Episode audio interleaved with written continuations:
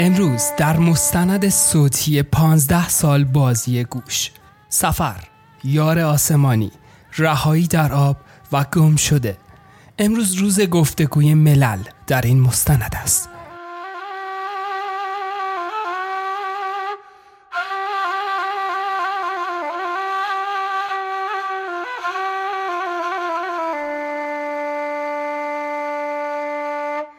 تو مجموعهمون یه سری کارها رو هم می‌تونیم پیدا بکنیم که بافت اصلیش خیلی بیشتر به موسیقی بومی یا فولکلور برمیگرده. طبیعتا تو خیلی از کارا رگه هاشو می‌بینیم ولی چند تا اثر هستش که خیلی به صورت متمرکز با اون دیدگاه اصلا منتشر شده.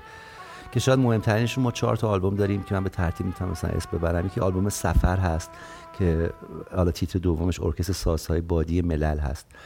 که دیو کمپل و یان هندریکسه دو تا آهنگساز و نوازنده سازهای بادی هستن انگلیسی و دانمارکی که من با اینا یادم نیست اصلا دیگه کجا آشنا شدم.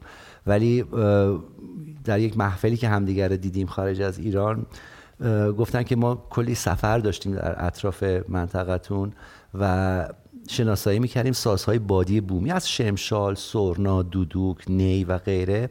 و چون خودشون نوازنده های سازهای بادی غربی بودن گفت ما یه تجربیاتی کردیم که این سازها رو بیاریم با بافت موزیکال همون جا هم در واقع قطعات باز آفرینی بکنیم و اجرا بکنیم. که این مجموعه رو به من پیشنهاد کردن که دوستش هم داشتم اون موقع. و این کار منتشر شد. ولی اگه حقیقتش رو بخواید الان دارم فکر می‌کنم جز کارهایی که شاید دوست نداشتم چاپش بکنم. برای اینکه کیفیت ضبطش رو اصلا دوست ندارم. علیرغم که محتواش خیلی دوست دارم. احساس می‌کنم به عنوان صاحب هرمس خیلی شلختگی کردم توش. می‌تونستم یه خورده وسواس بذارم و این ضبط رو بعضیش حتی دوباره ضبط بکنیم. یا اینکه توی تدوین و post-production ش در واقع صداها رو زنده تر بکنیم. احساس می‌کنم من جرم مرتکب شدم و کار یان و دیو و اونقد که خوب بود به گوش آدم رو نرسوندم.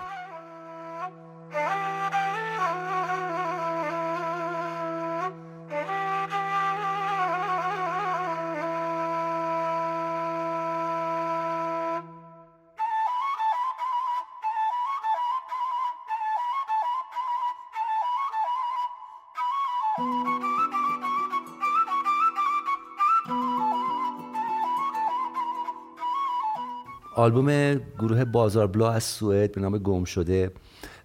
و سابقه دوستی من با این بچه ها حدود ده دوازده سال میشه که من تو اسپانیا باشون آشنا شدم تو یه کنسرتی که داشتم و بعد دعوتشون کردم تهران.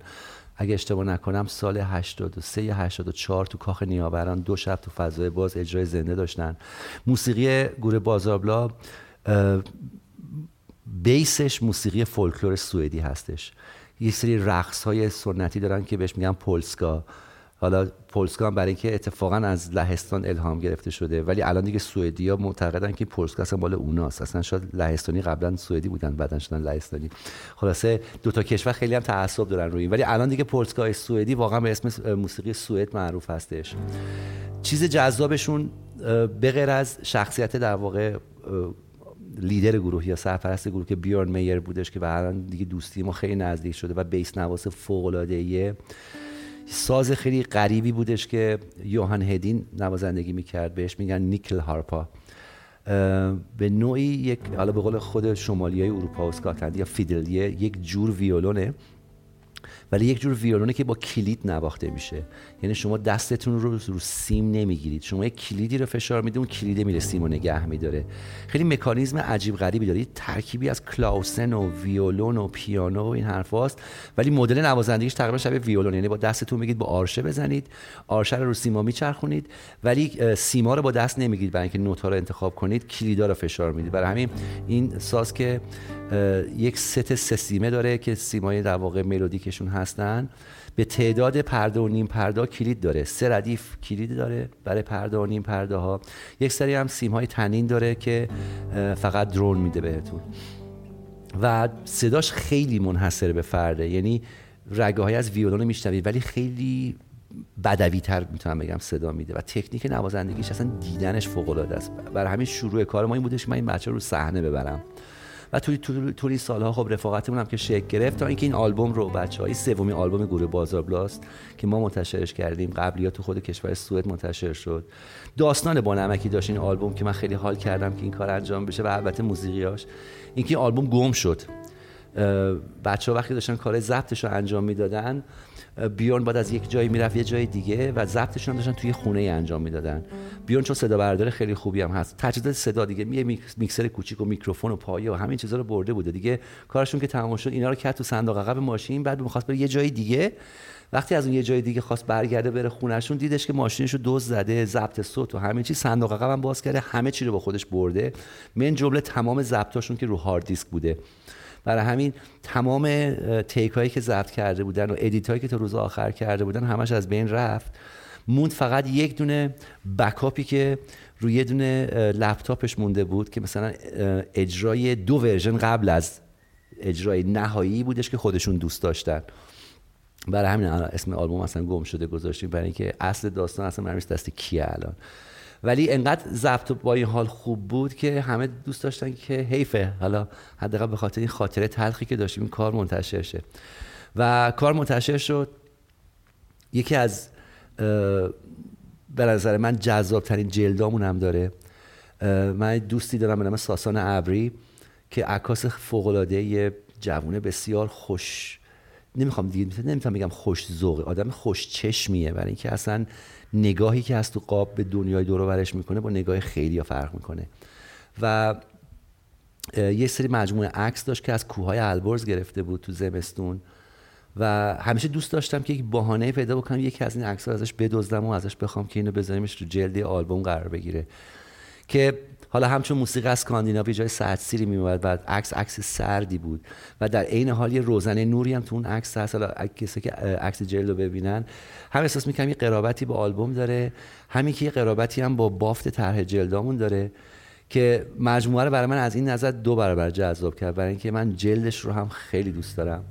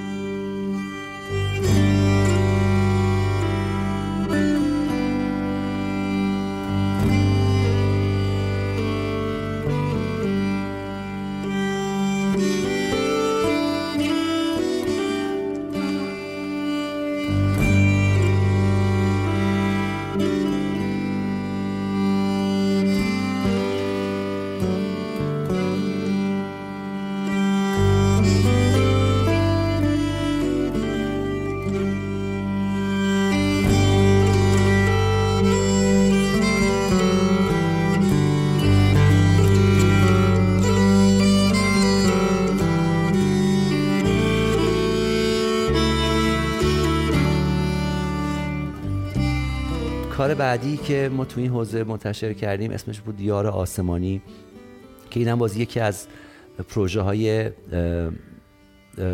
غیر ایرانیمون هم میشه حساب شه چون دو نوازی هستش برای تنبور و دیوان در واقع باقلامای ترکیه که ایده در واقع اصلش مال علی اکبر مرادی بود. و علی اکبر با اون نوازنده باغلاما اولاش ازدمیر خب دوستی قدیمی داشتن. اولاش دوست خیلی صمیمی اردال ارسنجان هم هستش که قبلا با کیهان کار کرده و تو آلبوم کیهان هم در واقع باغلامای باس می‌زنه. اولاش. اولاش جزء موزیسین خیلی مطرح ترکی است توی حوزه موسیقی فولکلورشون. و خب اینا به خاطر قرابت جغرافیایی که با هم داشتن تو منطقه کردنشین ایران و اونم از منطقه کردنشین ترکیه میاد. قبلا با هم چند تا پروژه انجام دادن که یار آسمانی در واقع حاصل یک سری مجموعه کنسرت هایی که به صورت دو نوازی می‌دادن من هیچ وقت فرصتی رو نداشتم که یک دریچه باز بشه با علی اکبر بتونم کار بکنم. قبلش یه مجموعه چهار جلدی رو تو فرانسه چاپ کرده بود درباره مقامای تنبور که یه مجموعه نفیس چهار تا سیدیه بود. و اون موقع مثلا با علی اکبر صحبت کردیم. علی اکبر خیلی دوست داشت که این کار رو هرمس منتشر بکنه که من زورم نرسید. یعنی با علی اکبر گفتم این مجموعه اول این مجموعه رفرنسه. خیلی با بافت کارهایی که ما می‌کنیم یعنی بیشتر یک سیدی آلبوم مرجعه تا یک آلبومی که واقعا به عنوان کار شنیدنی بخوایم بهش نگاه بکنیم. هرچند که شنیدنیه. و اینکه کاری خیلی گرون قیمتی بود که اصلا من زورم نمی‌رسید. برای همین علی اکبر گفتم تو رو خدا ولی یه کاری بکنیم با هم. بالاخره یه یه رد پای از هم نگه داریم. از اون کار انتشارش سالها گذشته اون اصلا کار تو فرانسه چاپ شد و تا اینکه روز آقای مرادی به من زنگ زد و رایم فکر کنم یه چیزی هستش که تو هم قلقلک بده.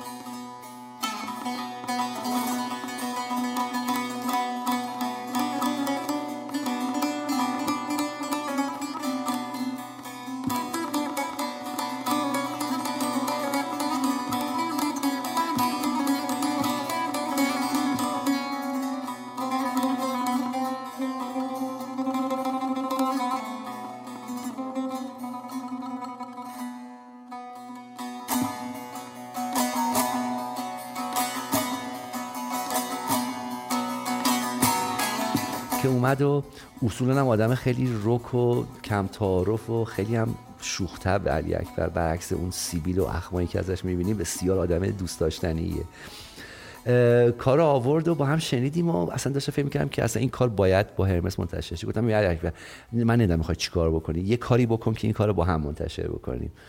گفت باشه حالا ببینم چی میشه و اینا. گفتم ببین ناز نکن دیگه بکنیم دیگه. گفت باشه باشه. اصلا اومدم که این کارو بکنیم دیگه. خلاصه خیلی سریع شد. واقعا مثلا 10 دقیقه هنوز چایمون تموم نشده بود. قراره انتشار آلبوم هم گذاشتیم و دیگه رفتیم سراغ جزئیاتش که یادم اولین باری بود که این کلمه رو از علی بوستان شنیدم. چون وقتی که به علی گفتم که خب داریم کار انجام میدیم بچه این جماعت همه آدمایی که همه همدیگه رو می‌شناسین دیگه. گفتم مثلا با علی اکبر داریم کار می‌کنیم و این حرفا. اسمش هم اینه و اینه و این. بعد یه روزی علی من زنگ زد رامی من برای طرح جلدش یه عکس هرمسی پیدا کردم. گفتم چی؟ گفت یه عکس هرمسی. این اولین باری بودش که این جمله دهن علی شنیدم. گفتم یعنی چی؟ گفت یعنی کادبندی عکسی که گرفتم کاملا با یونیفرمامو تو هرمس می‌خوره. که جلدش هم بازی عکسی از کوهستان های اطراف لواسانه که علی گرفته.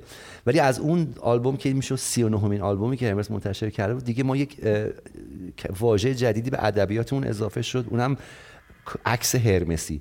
و دیگه از این بعد ما می‌دونیم که مثلا وقتی یه عکسی می‌گیریم و هم میگیم ببین من دو تا عکس هرمسی دارم. مثلا بدم نگهدار برای یه روزی شاد استفاده بشه.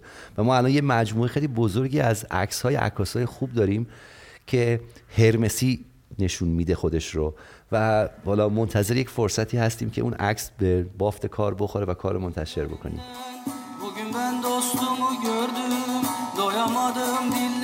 صدای علی بوستان طراح جلد آلبوم های نشر هرمس.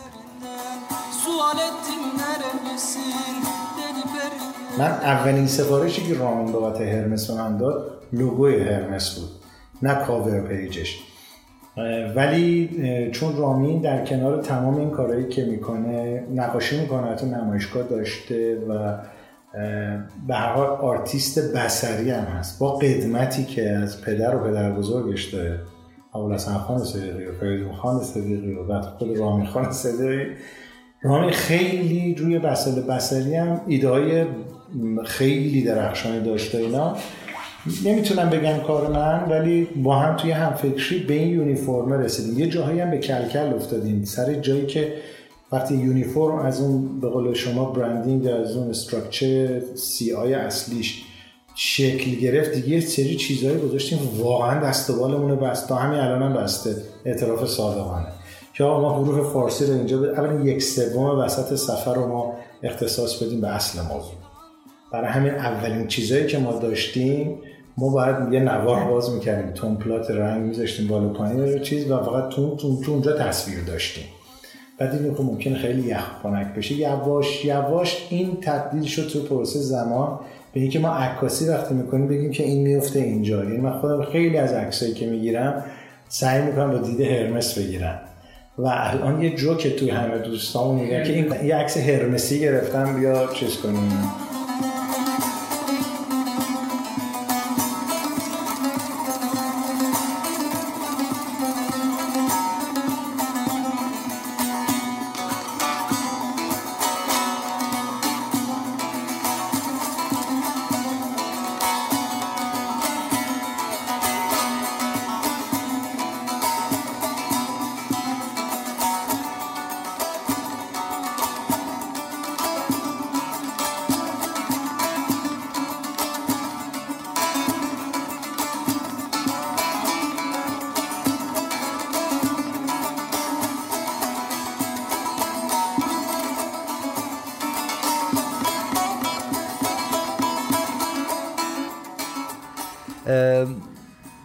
دوران آشناییمون با پژمان حدادی خب ما کارهای مختلفی با هم انجام دادیم.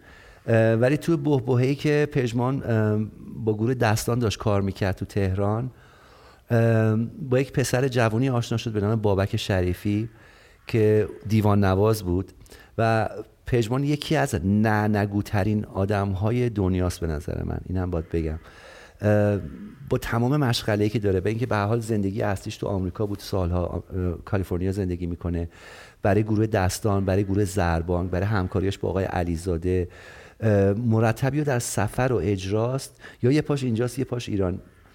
آمریکا یه پاش ایرانه. برای همین اوسنا خیلی پرمشغله. ضمن اینکه در کنارش مثلا یه کارگاه ساخت سازهای کوبه ای رو هم اداره می‌کنه و دف و تنبک و اینا می‌سازن. برنامه‌اش رو وقتی نگاه می‌کنید مثلا مثلا به ثانیه است. مثلا از 12 رو تو 12 25 دقیقه با فلانی قرار دارم از 12 27 دقیقه تا فلان. خیلی پرکاره. ولی امکان نداره شما از این آدم یه چیزی بخواید به این آدم بگه نه. یکی از نهایی که نگفت و انجام داد همین بود که مثلا بابک شریفی با بهش گفت ببین ما حددی مثلا من یه طرحی دارم. دوست دارم که مثلا اینو دو نو... دو نوازی مثلا نوازندگی تنبکش رو هم شما انجام بدید. گفت باشه. و رفتن ضبط کردن انجام دادن. خیلی کار خوبی شد و الان خب البته همدیگه رو میشناختن ولی منظورم اینه که اون نهی که قاعدتا میباست می‌گفت نه به خاطر اینکه کارو دوست نداره به خاطر اینکه وقتشو نداره. ولی من نمی‌دونم چطوری پژمان مدیریت کرد که این کارم توی زمان محدودی بین چند تا کنسرت و اجرا و اینها ضبط شد و ما رهایی در آب رو منتشر کردیم. خیلی داستان راویانه ای هم داره مجموعه. خیلی هم طبیعتا به بافت و طبیعت و در واقع تاریخچه کرد کردای ما برمیگرده که اینا در واقع حالت نقال طوری هستش بدون کلام که در واقع راوی اصلی باقلاما یا در واقع دیوان هستش که این کار منتشر شد.